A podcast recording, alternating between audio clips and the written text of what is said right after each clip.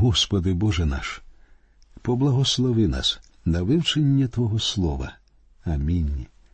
Дорогі друзі, минулого разу ми почали читати 48-й розділ і зупинилися на тому, як Йосип привів своїх синів Єфрема і Манасію до Якова для благословення. Читаємо з 48-го розділу вірші з 8 по 10. А Ізраїль побачив синів Йосипових та й сказав Хто вони? І сказав Йосип до батька свого Вони мої сини, що Бог дав мені тут.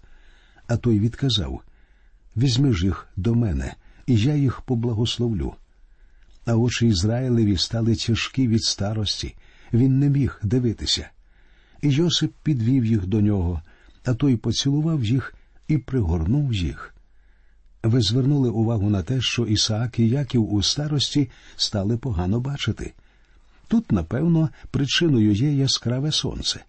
І сьогодні в країнах Близького Сходу дуже поширені очні хвороби. Коли я був в арабських країнах, я звернув увагу на те, що багато людей похилого віку важко пересувалися. Не можна сказати, що вони були зовсім сліпі, ні, але бачили вони дуже погано. Отже, Яків спочатку не впізнав своїх онуків, а хлопці, напевно, були збентежені таким проявом почуттів свого дідуся. Читаємо далі. І сказав Ізраїль до Йосипа: Не сподівався я побачити обличчя Твого, а ось Бог дав мені побачити і насіння Твоє. І Йосип відвів їх від колін його та й упав на обличчя своє до землі. І Йосип узяв їх обох Єфрема своєю правицею від лівиці Ізраїля, а Манасію своєю лівицею від правиці Ізраїля, та й до нього підвів. Йосип підводить синів до діда для благословення. Зазвичай той, хто отримає благословення правою рукою, має права старшого. Читаємо далі. І простяг Ізраїль правицю свою та й поклав на голову Єфрема, а він молодший, а лівицю свою на голову Манасії. Він схрестив свої руки, хоч Манасія перворідний. Єфрем повинен стати вище за Манасію. Пізніше, коли ми дійдемо до книги чисел, ми побачимо, як коліно Манасії йшло під прапором коліна Єфремового в пустелі. З коліна Єфрема, до речі, вийшов Ісус Навин і багато інших великих людей. Таким чином, це коліно стало безсумнівно першим.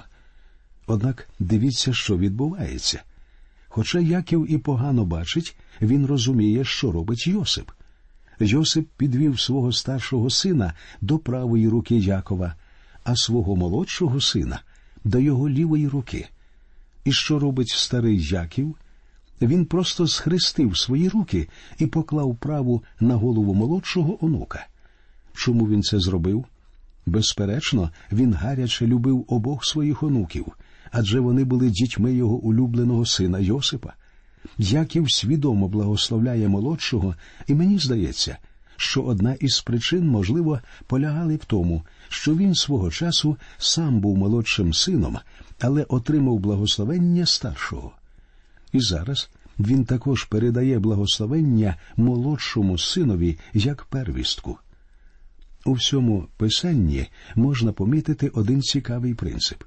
Наприклад, Давид був вибраний на царство, хоча був наймолодшим сином Єсея. Чому Бог обрав його? Бог демонструє вам і мені велику духовну істину. Він не звертає увагу на право перворідства, тобто права природного народження. І Бог ніколи не узаконить це право. Бог насамперед дивиться не на порядок появи людей на світ, а на те, чи народжені вони згори. Бог таким чином не звертає ніякої уваги на наші звичаї.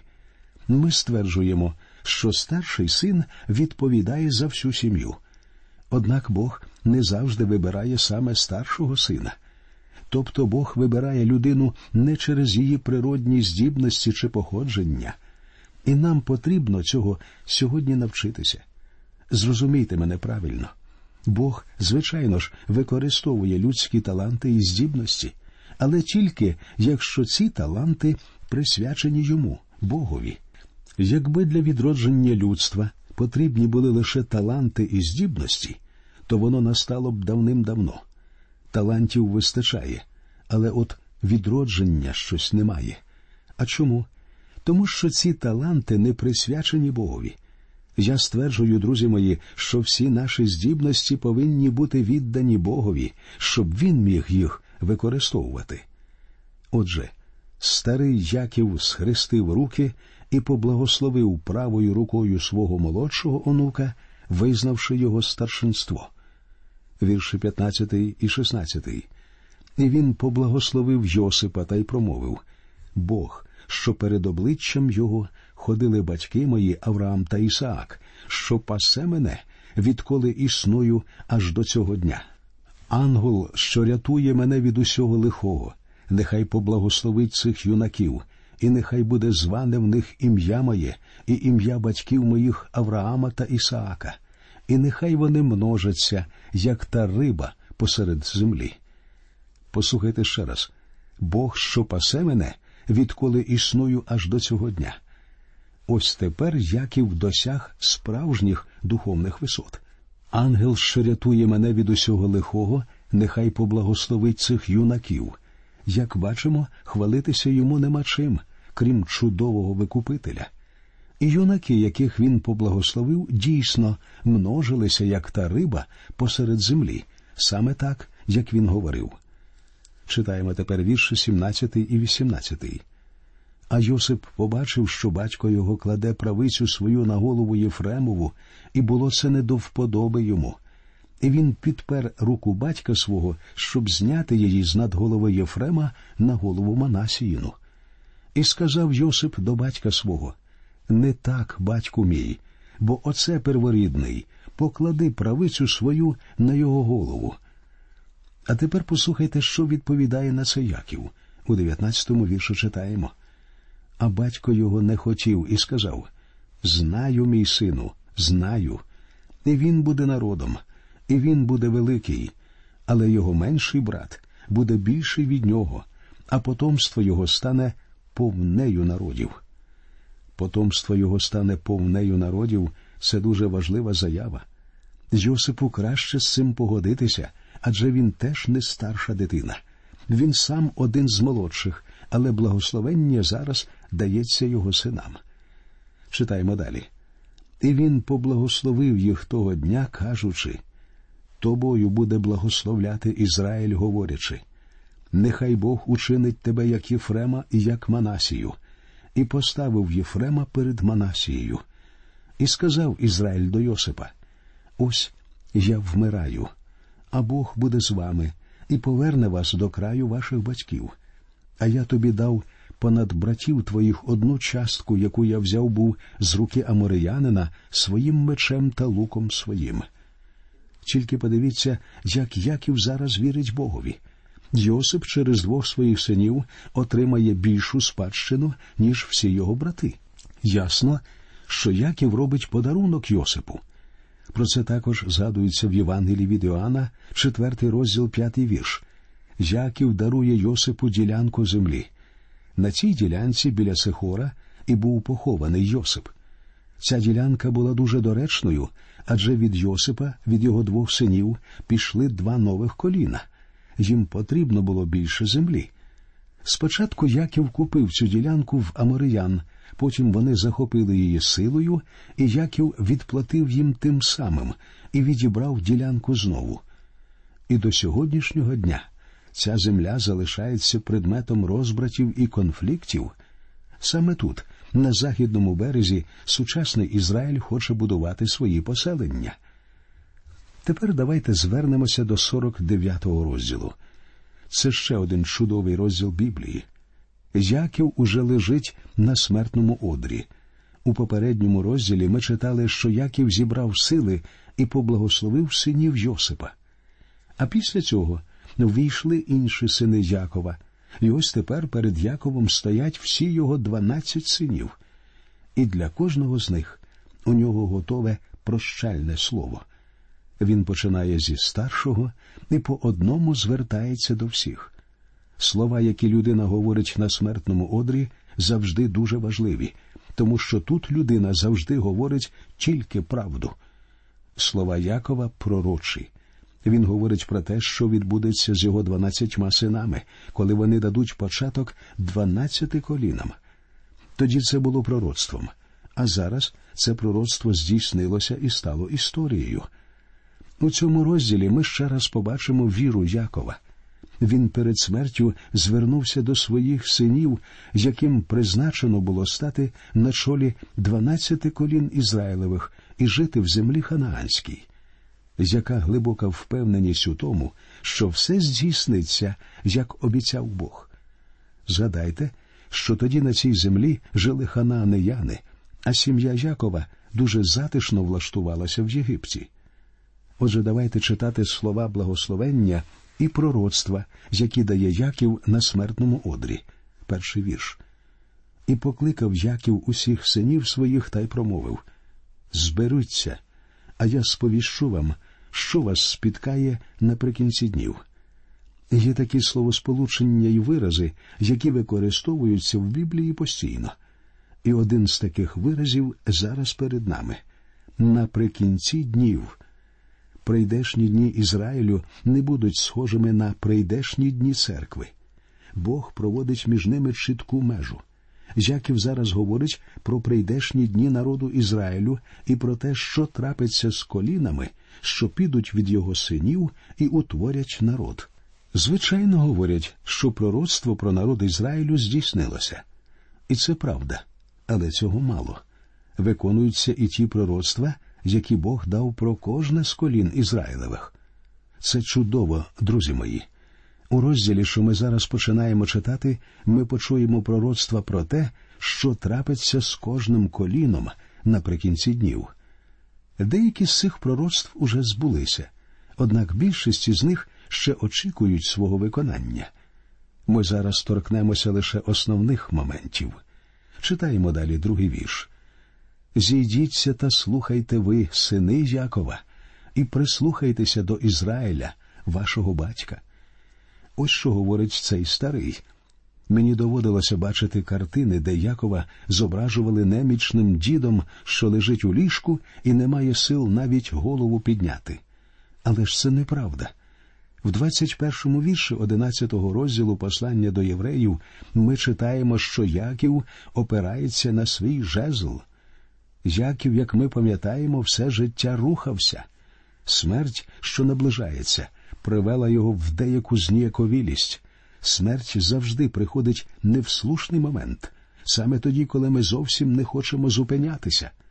Я сам, бувало, планував зустрічі майже на два роки вперед, не знаючи точно, чи вдасться мені їх провести. Доводилося висувати одну умову якщо буду живий. Яків зрозумів, що вмирає, і йому доведеться нарешті зупинитися. Але він не хоче безсило опуститися на ліжко, тому, як і раніше, опирається на свій жезл. Так, він багато в чому був чудовою людиною. Свої пророцтва про синів Яків починає з Рувима. Ось вірші третій та четвертий. Рувиме, ти мій перворідний, моя міць і початок ти сили моєї верх величності і верх ти могутності. Ти пінився був, як вода, та не втримаєшся, бо ти увійшов був на ложе свого Отця і збезчестив його, на постелю мою ти піднявся. Патріархи розуміли важливість спадковості, про яку так багато турбуються сьогодні. Як відомо, яблуко від яблуні недалеко падає.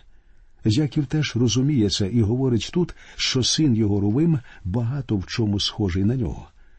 Пінився був, як вода. Це можна сказати і про молодого Якова. Те ж саме можна сказати і про його старшого сина. Та не втримаєшся, говорить Яків. Так і трапилося. Використовуючи спортивну термінологію, можна сказати, що Рувим ніколи не піднімався на верхню сходинку п'єдесталу пошани. Він бував другим, бував третім, але ніколи не був першим. Сьогодні багато таких людей. Вони задоволені тим, що в них є, і не хочуть бути кращими за інших. Один з моїх друзів, проповідник, чудова людина. Він міг би стати видатним письменником, але не захотів. Наскільки мені відомо, він написав усього дві невеликі статті. Він міг би стати великим проповідником Біблії, але не захотів. Він просто завжди робив те, що хотів. Йому завжди було достатньо другого місця. Випадок з Рувимом, про який згадує тут Яків, огидний. Я не зупиняюся на ньому, тому що не бачу в цьому ніякої необхідності. Сучасна література, театр, кіно, телебачення і без того повні різних мерзенностей. А Бог не хоче, щоб ми захоплювалися людськими гріхами. Бог взагалі дає нам вказівки в восьмому вірш того розділу послання до Филипян. На останку, браття, що тільки правдиве, що тільки чесне, що тільки праведне, що тільки чисте, що тільки любе, що тільки гідне хвали, коли яка чеснота, коли яка похвала, думайте про це. Бог, однак, веде підрахунки всіх людських гріхів і бажає, щоб ми мали правильне уявлення про себе і не зваблювалися своїми чеснотами або досягненнями. Тепер на черзі пророцтво про Симеона і Левія. Воно стосується відразу двох синів, оскільки вони були рідними братами, синами Якова від Лії. Читаємо п'ятий вірш. Симеон і Левій то брати, їхня зброя знаряддя насильства. Згадайте, як Симеон і Левій увійшли до Сихему і вбили всіх жителів цього міста через те, що один чоловік зґвалтував їхню сестру. Вони не мали ніякого права мстити за це всьому місту, Яків зараз нагадує їм про це. Читаємо далі. Хай до їхньої змови не входить душа моя, і нехай не прилучиться слава моя до їх зборів, бо вони в своїм гніві людину забили а в своїй самоволі вала копит позбавили. Проклятий гнів їхній, бо сильний, та їхня лютість тяжка, бо вона. Поділю їх я в Якові і їх розпорошу в Ізраїлі. У нащадках Левія ми знаходимо прояв чудової благодаті Божої. Його коліно дійсно розсіялося, але відбулося це тому, що воно стало коліном священиків. Тільки Божа благодать змогла зробити з жорстокого левія родоначальника коліна священиків. Саме Божа благодать перетворює і нас, грішників, у царське священство, друзі мої. Всі ті, хто приймає сьогодні спасіння Христа, стають священиками, які отримують це звання тому, що Христос поніс на собі покарання за гріхи. Серед цих людей і колишні п'яниці, і колишні блудниці і колишні вбивці. Я зустрічав чимало таких людей у церквах, де мені доводилося служити. Ви запитаєте, як вони стали священниками в Царстві Божому? Як і всі ми, чудовою Божою благодаттю. Апостол Петро у своєму першому соборному посланні в першому розділі, в 18 і 19 вірші говорить І знайте, що нетлінним сріблом або золотом відкуплені ви були від марного вашого життя, що передане вам від батьків, але дорогоцінною кров'ю Христа, як непорочного і чистого ягняти. І далі, уже в другому розділі, в п'ятому вірші, Петро продовжує І самі, немов те каміння живе, будуйтеся в дім духовний, на священство святе, щоб приносити жертви духовні, приємні для Бога через Ісуса Христа. Про кого це Він говорить? Про тих, хто викуплений дорогоцінною кров'ю Христа. Рувим упустив перше місце. Те ж саме відбулося із Симеоном і Левієм. Спаситель і цар прийде не з їхніх колін. Але є ще один син теж грішник, і ми подивимося, що зробила з ним Божа благодать. Давайте познайомимося із пророцтвом про Юду, восьмий вірш. О Юдо, похвалять тебе твої браття, рука твоя на шиї твоїх ворогів, сини батька твого тобі вклоняться. Похвалять тебе твої браття. Чому? Тому що Господь прийшов із коліна Юдиного, йому всі і поклоняться. Вірші 9 та 10. Юда Лев молодий, ти, мій сину, вертаєшся з здобичі. Прихилився він, поклався, як лев і як левиця, зведе хто його. Не відійметься берло від юди, ані з його стегон законодавець, аж прийде примиритель, що йому буде послух народів. Перед нами одне з найчудовіших пророцтв Писання аж прийде примиритель, правитель народів. Так безсумнівно, це чудове пророцтво. Задаємо, яким було перше пророцтво про Христа. Ми його знаходимо у третьому розділі в п'ятнадцятому вірші книги буття. І я покладу ворожнечу між тобою і між жінкою, між насінням твоїм і насінням її. Воно зітре тобі голову, а ти будеш жалити його в п'яту. Насіння жінки це той, хто зітре змію голову, Ісус Христос. Саме Він здобуде перемогу над гріхом. Потім це пророцтво Бог підтверджував Аврааму, Ісааку та Якову. І ось тепер Юда чує те ж саме пророцтво Спаситель і примиритель прийде з роду Юдиного. Словом, примиритель нам звіщаються мир і спокій. Христос принесе мир. Задайте, коли Господь Ісус був на землі, Він говорив всім людям Прийдіть до мене всі струджені і обтяжені, і я вас заспокою. Далі читаємо 12-й вірш 49-го розділу. Він прив'язує до винограду свого молодого осла, а до вибраної виноградини сина ослиці своєї. Він одежу свою буде прати в вині, а шату свою в виноградній крові. Від вина він зробив смутно окий, а від молока білозубий. А це пророцтво про що? Про те, як Христос в'їхав до Єрусалиму на віслюку, говорячи, що Він Месія, цар і Спаситель. Він одежу свою буде прати в вині, у якому вині? У крові, у своїй власній крові. Але коли Христос прийде на землю вдруге, одяг його буде червоним. Його запитають, чого то червона одежа твоя, а шати твої, як у того, хто топче в чавилі. Це другий вірш 63-го розділу книги пророка Ісаїї. І цього разу червоний колір одягу вже буде не від крові Христа, а від крові його ворогів. У нашій наступній бесіді ми продовжимо розмову про те, які пророцтва Яків давав у момент благословення своїх синів.